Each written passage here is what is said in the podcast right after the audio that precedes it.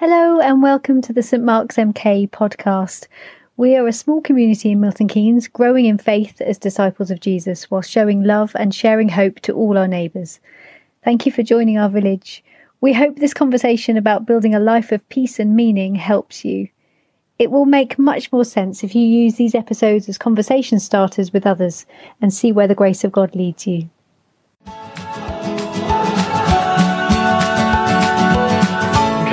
Sitting comfortably? Good. Here's a story from a book called Soul Keeping by John Ortberg.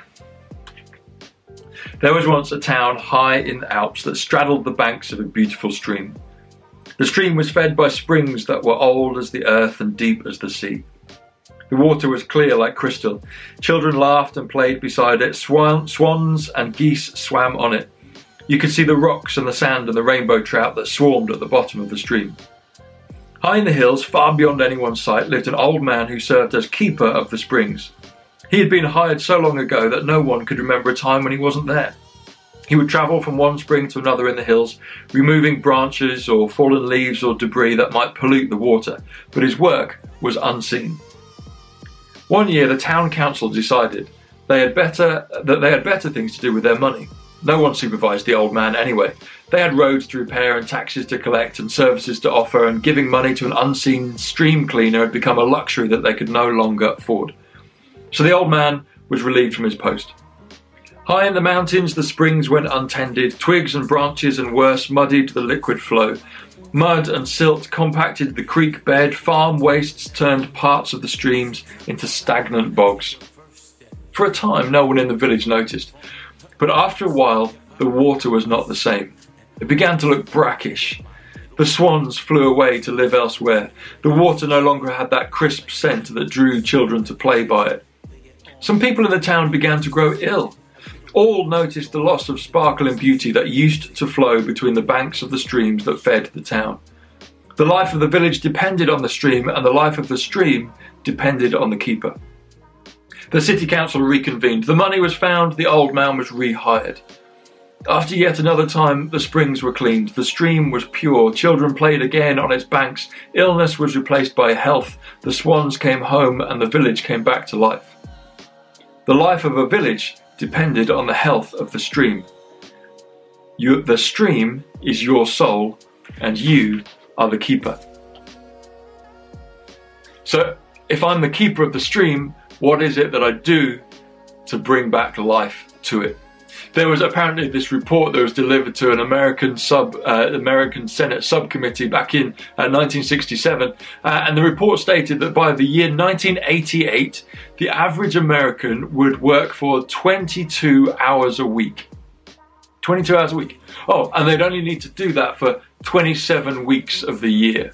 There was so much that was being invented that would speed up people's lives. You could now put your dishes in a machine to wash them. You could now get a shirt that didn't need ironing. The cars had uh, controls that you didn't even need to change gear. You could set cruise control on them. They had fridges, which meant you could shop for weeks at a time rather than days and hours at a time. There were so many technological advances that they believed that we'd be able to work for 22 hours a week only, and we'd only need to do it for 27 weeks a year. The rest of the time, said the report, that all the people that had given up half of their work life, as we would see it, would be able to go to the beach, they'd be able to go to the park, they'd be able to sit around a table with friends, they'd be able to play frisbee and enjoy a barbecue, they'd be able to invest in leisure and time off because that was a great ideal pursuit.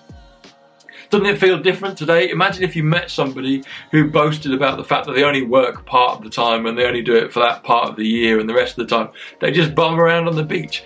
You would think about that person that they're not doing things right. Somehow they're not contributing enough to this world.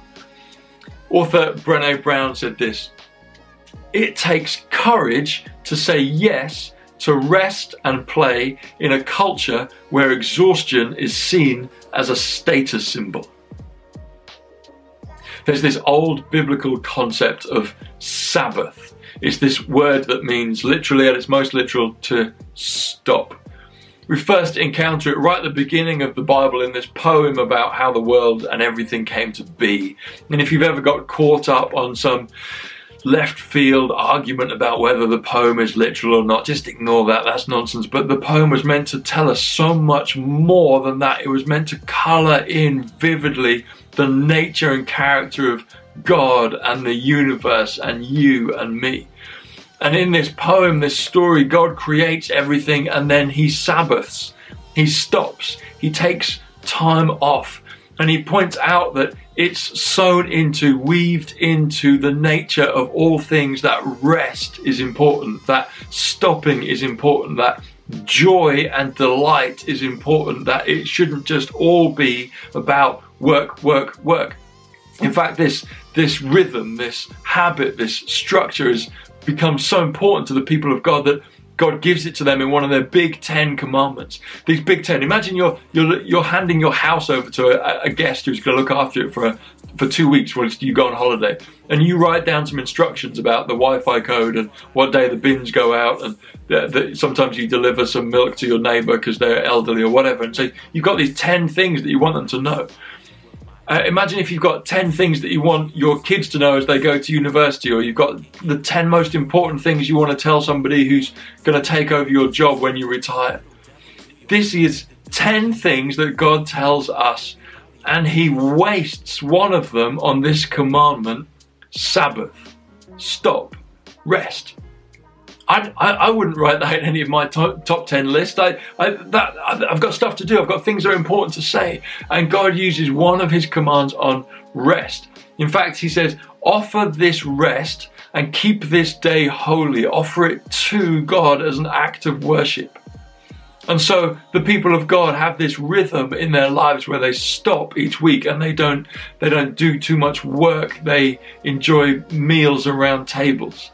They don't uh, catch up with chores on that day, they rest. And it's literally a day of recreating their body, recreating their mind, recreating their soul, recreating their spirit.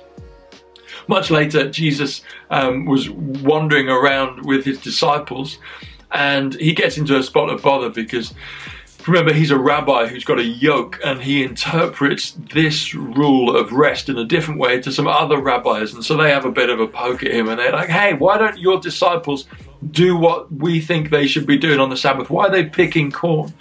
And Jesus says to them this remarkable statement He says, The Sabbath was made for you. Do you see the flip? It started off at the beginning of the Bible as it's an action to God, and now it's something for you. It's good for you. It's the day where you get to stop. Stop working, stop worrying, stop stressing, stop accumulating, stop achieving, stop attempting to do stuff which feels out of reach, stop having to do the chores around the house. You get to breathe and relax. It's the day you get to sleep in. It's the day you get to eat popcorn for breakfast if you want to. There's a writer called Dan Allender, and he describes the Sabbath like this The Sabbath is an invitation to enter delight. The Sabbath, when experienced as God intended, is the best day of our lives. Without question or thought, it is the best day of the week. It is the day that we anticipate on Wednesday, Thursday, and Friday. The day we remember on Sunday and Monday and Tuesday. Sabbath is the holy time when we feast, play, dance, have sex, sing, pray, laugh, tell stories, read, paint, walk, and watch creation in its fullness. Few people, he says, are willing to enter the Sabbath and sanctify it, to make it holy, because a full day of delight and joy is more than most people can bear in a lifetime, let alone a week.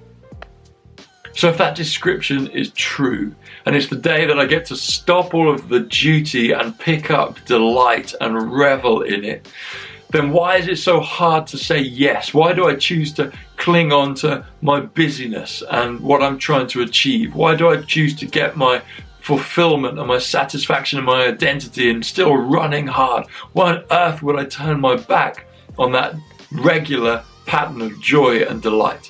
What is it about me that keeps me hurrying and checking on my emails?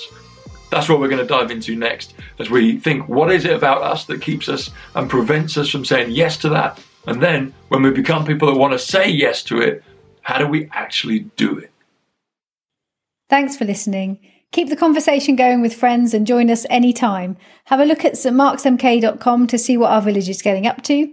You're so welcome to join us. Until next time, be blessed by the giver of peace.